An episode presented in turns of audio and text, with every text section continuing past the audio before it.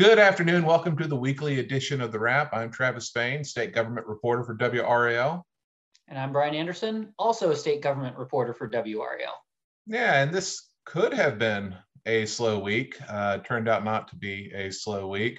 Uh, the big news uh, this week, I think, bigger than anything else, was that Lieutenant Governor Mark Robinson, a Republican who has railed against abortion rights, uh, we learned that he, in fact, paid for an abortion in 1989. He would have been about 21 years old there. Uh, it was revealed in a Facebook comment, a couple of Facebook comments actually, years ago, uh, but just didn't come to light until uh, until this week. Uh, Brian, you wrote a little bit about that this week. Tell us t- t- tell us a bit more about this. Yeah, so I talked with Mark Robinson, and he said this is something he's been wanting to speak to for years. And he posted publicly a Facebook comment in August and September of 2012 that he had paid for an abortion for, as he puts it, an unborn child of his back in 1989. And then after our reporting, he had put out a video statement that really spoke to it. And he had his wife, Yolanda, sitting next to him. She didn't speak during the video, but Robinson had explained that they were not married yet. They had not had kids yet. And they made what he considered to be a very tough decision and now looks back on it with a mistake, says, This has fueled my belief that we need to protect the unborn children. And this has reaffirmed his views on abortion. But critics say it's inconsistent and you shouldn't be able to force your views onto me. Yeah, and abortion is such a difficult topic because it is such a difficult decision for the people who have to make it. And there's a there's got to be a pain to it that I don't want to gloss over here, but we, we are going to kind of talk about the politics of it here.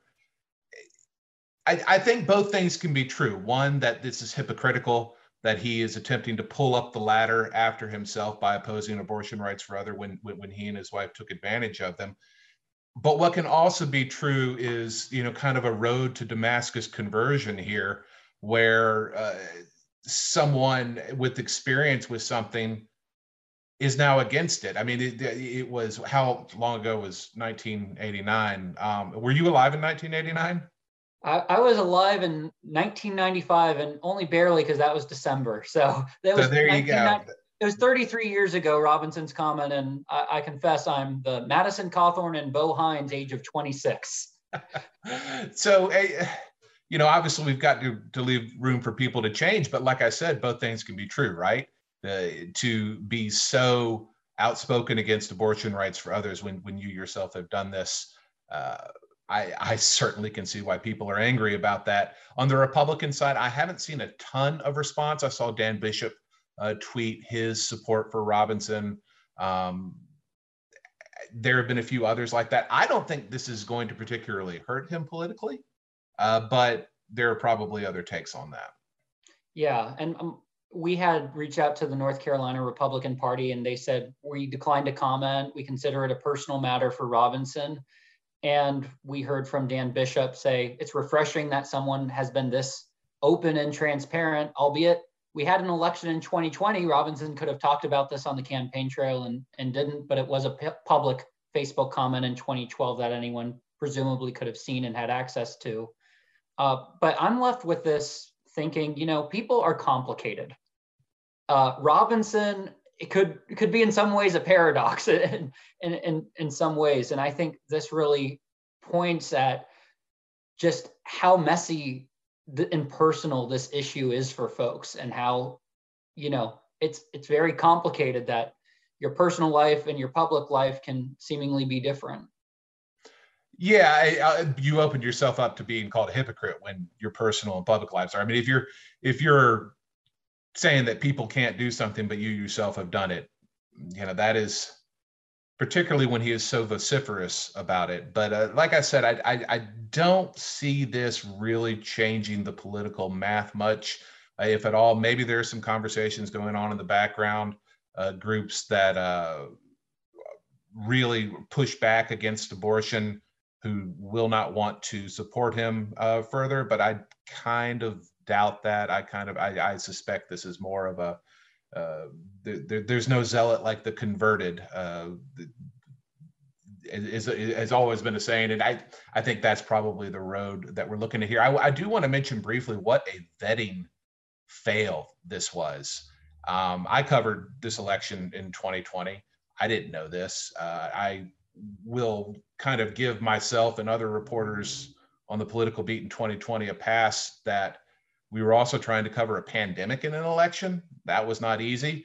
Uh, but you know, Yvonne Holley's lieutenant governor campaign, Democrats in general, uh, to fail to have noticed that he publicly revealed that he had paid for an abortion, I suspect, uh, particularly if timed well, that information would have been uh, had some impact on the lieutenant governor's race in 2020. It's it's astounding in this day and age uh, that it didn't come out. Well, I will say he had a very crowded primary field as well. So it's not just the Democrats that could have found this information. There's several Republicans he was running against, and he really pummeled all of them in that that primary race. And 2018 was sort of his claim to fame with the gun rights speech in, in Greensboro. And since then, he's had this mete- meteoric rise in conservative politics. And I would point out the North Carolina Faith and Freedom Coalition did sort of express some su- support for Robinson in his remarks uh, after his video was published. And they're a group that is conservative, religious, works to elect conservative, religious Republicans. But I, I will also caveat that this was not a Facebook post, this was a Facebook comment. And I generally think maybe some people would look for Facebook posts, but not dig through every single comment. And I don't know how how there's enough time in the world to sift through everything Mark Robinson said on social media. That would be quite the endeavor. That is the truth. That is the truth. Uh, moving on, uh, Leandro back in uh, the news. Uh, the long-running court case seeking to increase education funding for K through 12 schools in North Carolina. Uh, we got a new judge who's going to be overseeing it. Michael Robinson, uh, business court judge and a Republican, replaces David Lee uh, who is a Democrat. That was uh, Supreme Court Chief Justice Paul Newby's decision. A number of people noting, of course, that Newby is a Republican. Republicans don't really like what uh, Judge Lee did with this case. Now there's a new judge on it. Uh, this new judge will take 30 days, I believe, to assess Lee's order ordering uh, 1.7 billion in increased education spending and kind of comparing that to the state budget the past couple of months ago, a few months ago and how much of a bite out of that 1.7 billion the state budget uh, uh, took. And then there'll be a hearing april 13th is, is where this is going. And then eventually back up i think to the supreme court to decide whether or not the court can or will order the state legislature to spend more money on education in north carolina.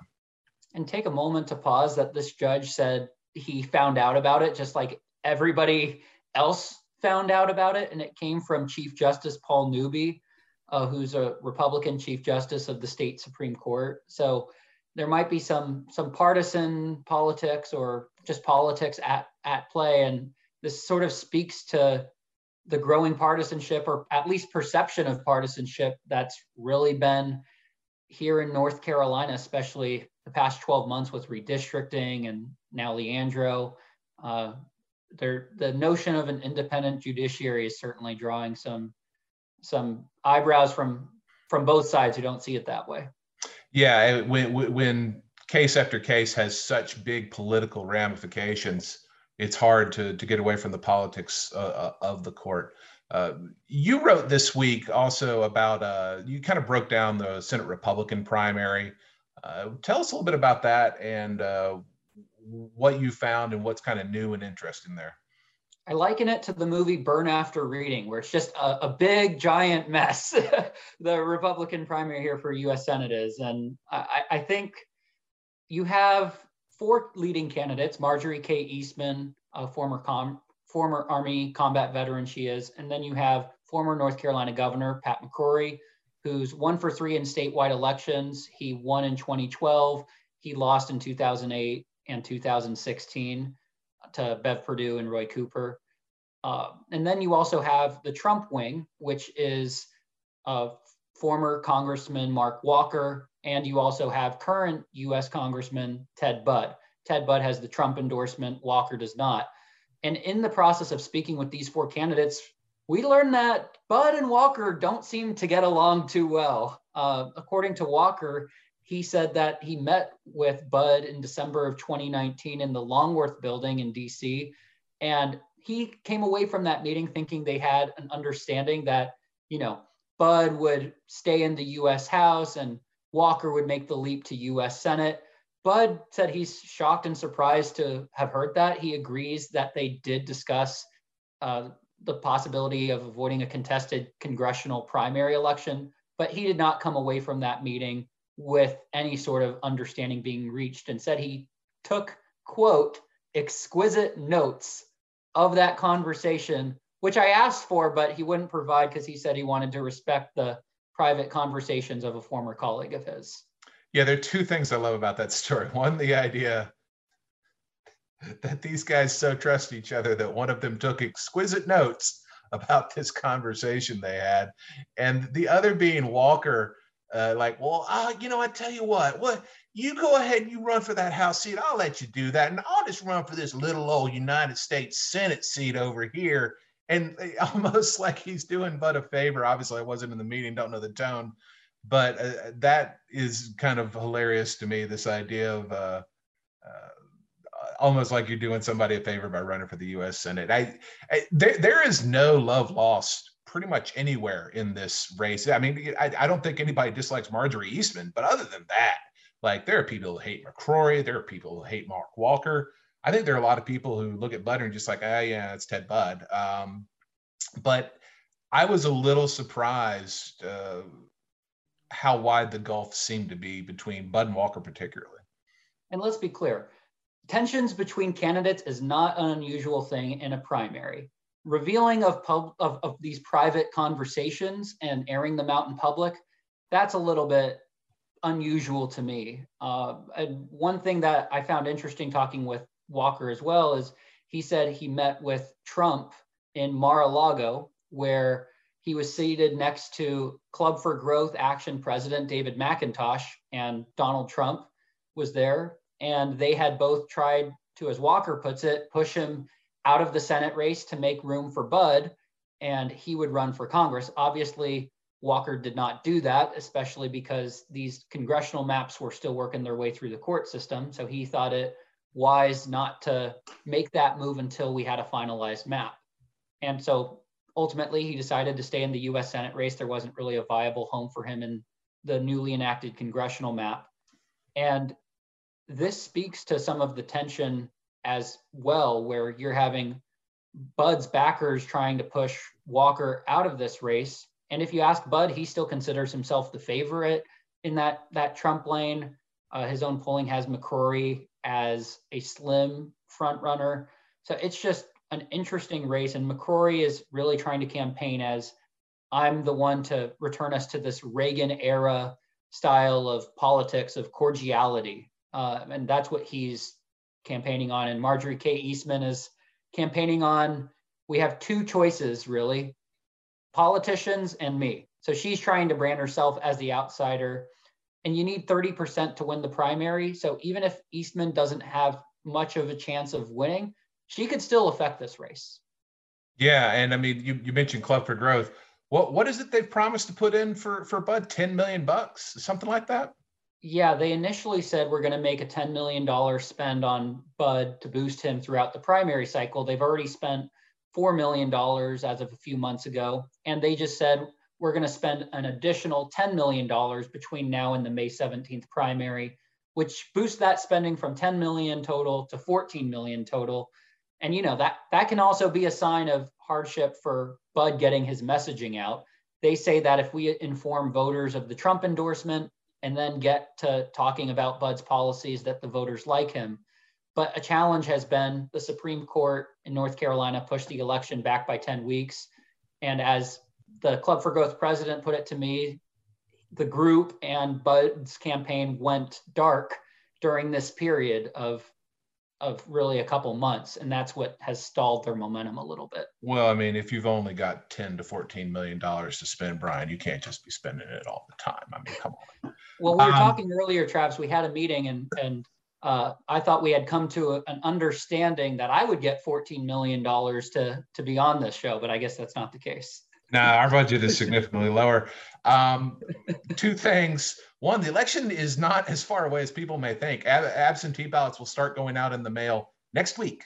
So, and, and then I believe I'd, I'd have to look it up again, but I think early voting starts April 28th. Uh, early in-person bonus a month from now, give or take. Uh, I also want to mention some other spending other than Club for, for Growth, the, the Conservative Outsiders PAC, and I can't remember the guy's name who's funding this. It begins with a U. Maybe you remember it. Uh, but they did a $1 million buy against McCrory. So there's a new ad uh, that you'll see from COPAC, Conservative Outsiders PAC, uh, that'll be running in North Carolina, uh, hitting McCrory. I would know. I is that Richard Uihlein, maybe, perhaps. He, I know he was the biggest donor of, of Club for Growth, and it's worth noting he is uh, sort of the, the co-founder of this large packing company based in Atlanta. He's a wealthy, wealthy man, and much of Club for Growth's money has come from billionaires. And uh, Richard Uihlein, he is the biggest donor to Club for Growth, so he's playing an outsized role in North Carolina politics mm-hmm. for sure. Yeah, I don't think that I I can't remember. So I I, I should I shouldn't have set something up that I don't remember. I do remember How's that for a segue?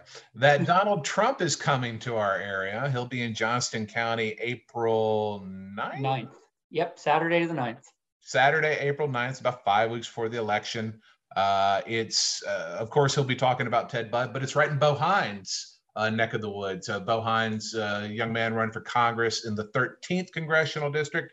I believe there are eight Republicans in that race. I would think this would be a big boost for Hines. Yeah, I would say that Hines is uh, a, a, got he's got the Trump endorsement. Budd has the Trump endorsement, and in Trump's news release announcing this April 9th event, he had said that he's going to sort of tout his his endorsements in the race. To which I said, "What what are the multiple congressional endorsements? I'm only aware of one so far. So stay tuned between now and April 9th, I guess, as we could see Trump even be more active in these primaries potentially." Well, and if you can just imagine the conga line of people trying to get in his ear or in his people's ear between now and when he takes the stage, April 9th. Uh, good luck to the people who have to manage that process because people will be crawling all over each other.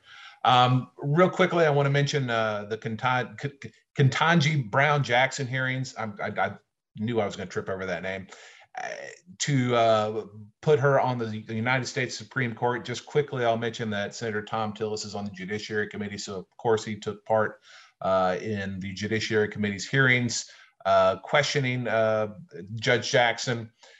Tillis spent a lot of his time decrying the potential end for the filibuster. He had a lot of kind words uh, for the judge, although I saw Politico said he's probably not a yes vote probably not one of the few Republicans who might cross the line here and vote for. Uh, they even went so far as to publish a piece specifically explaining why they didn't include Tillis in that group, including that he voted against her when she was confirmed to the DC Court of Appeals, which was just a year, I mean, it was less than a year ago that she moved up to the, the Court of Appeals. Uh, our other Senator, uh, Richard Burr, he was mentioned uh, as a potential Republican vote to confirm by Politico. He's meeting with her next week. He said, uh, told Politico he didn't watch any of the confirmation hearings due to his day job, which I thought was United States Senator. I don't know why retiring United States Senator. He's in the process of retiring. um, but I mean, worth noting, Burr also voted against her uh, to the DC circuit last year. I don't know what would change in less than a year there. Uh, but obviously, that very, very big national story, as everything else does, has a North Carolina angle. Um, voter ID that was back before the Supreme Court. Our voter ID law, the law itself wasn't before the Supreme Court, but on Monday, U- the court, U.S. Supreme Court too, right, Travis? That U.S. Supreme Court. I mean, yes. It, it, our, our, it wasn't the law. It was who will defend the law in court as a new, fe- new, a two-year-old federal lawsuit uh, gets geared up back here in North Carolina. Uh, the Supreme Court, U.S. Supreme Court, will have to decide whether or not to let uh, Phil Berger uh, and Tim Moore, our Republican leadership in the General Assembly, kind of take over, take a leading role in that defense, or whether Attorney General Josh Stein, worth noting a Democrat, uh, will continue to handle it as the normal per attorney representing the State Board of Elections in this. Republicans feel like Stein uh, will not, has not given a vigorous enough defense uh, although he's been successful defending the law so far uh, in this case, and no real evidence has been presented uh, other than kind of he's a Democrat and we, we don't trust him, which eh, not the first time we've heard something like that. Mm-hmm. And I will point out on, on the note of, of the Supreme Court, this is the first Black woman to be onto the U.S. Supreme Court if she's she's appointed. West Virginia Senator Joe Manchin signaled today, we're recording on a Friday, that he would support her. So that seems to clinch the nomination in in some ways. Um, so just one, take a moment to note, you know, this is a historic moment as well, and we can get lost in the day-to-day drama, but this is certainly something that that is noticeable and going to have an impact for future generations. That's right, absolutely. I'll mention very briefly uh, the case we've talked about a little bit, trying to keep Madison Cawthorn off the ballot here in North Carolina, have him labeled as an insurrectionist for his role in the January 6th uh, attacks on the Capitol, and basically say, hey, the 14th Amendment bars insurrectionists from being members of Congress, and you can't run. Uh, that's a state level challenge. There is a federal level challenge that Cawthorn himself filed uh, to try to block the state from doing that. And I tell you all that to tell you this uh, Cawthorn's legal team filed with the court today, Friday, asking for attorney fees because it's won so far at the federal level in this, is not over, but it's won so far. $147,000. That case. Those are some great attorneys in a very short period of time. That case is less than two months old. Yeah. And so you know, we talk about justice and the access to justice in this country. That is a lot of money that it takes to, eh, I think, in Cawthorn's words, to protect your First Amendment rights, your right to be on the ballot here. Um, that's all I've got for this week. I got a couple things I'll mention that are happening next week. Brian, you got anything else? Looking back. Just, I just note that uh, I'll, I'll, pin to my Twitter account that U.S. Senate story. I think it's a, a, good overview of the state of the race, and my handle's just Brian R. Anderson, Brian with a Y. Yeah, Brian had interviews with all four major candidates in that race, and uh, so go check it out. Uh, very quickly, next week, Tuesday, the Medicaid Expansion Committee at the General Assembly meets. Check my text messages. Do I know what that meeting is about? I do not. Uh, but that is a committee that has been looking at whether or not we might expand Medicaid in North Carolina. They've been doing various things, have been meeting for several uh, weeks now. Don't know exactly what they're going to talk about, but generally healthcare. Uh, and as I noted earlier, absentee ballots. Check your mailbox if you if you've requested one as soon as next week. You might be seeing it in your mail, probably along with some campaign flyers. So, tis the season. Yep. Beware of your mailbox. It's going to be flooded. Yep. All right. I think that's enough for us. I hope everybody has a wonderful weekend if you're listening to this on the weekend. And uh, check us back next week. We'll get you caught up here on the wrap.